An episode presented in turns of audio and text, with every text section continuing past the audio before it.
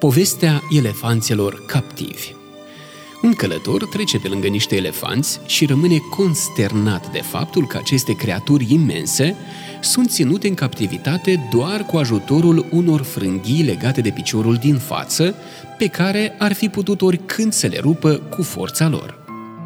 Elefanții erau imobilizați fără lanțuri, fără cuști, și era evident că aceste animale ar fi putut în orice moment să rupă legăturile, dar din nu știu ce motiv ei rămâneau acolo.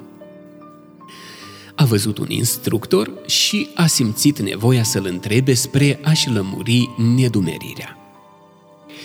Păi, vezi tu, îi răspunse instructorul.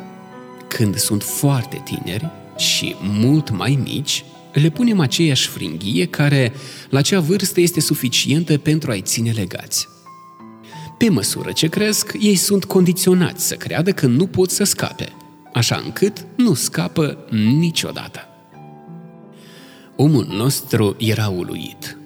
Aceste animale ar fi putut să fugă în orice clipă din acele legături, dar credința că nu pot e așa de puternică încât nu o fac – și rămân întemnițați doar de o bucată de frânghie fragilă. Ca și acești bieți elefanți, dragi prieteni, câți dintre noi mergem prin viață agățându-ne de credința că nu putem să facem ceva doar fiindcă am avut eșecuri în trecut. Oare câți dintre noi nu suntem ținuți în captivitatea trecutului credințelor limitate și depășite care nu ne mai servesc la nimic? Oare câți dintre noi nu am evitat ceva nou din cauza că nu mai avem încredere în noi?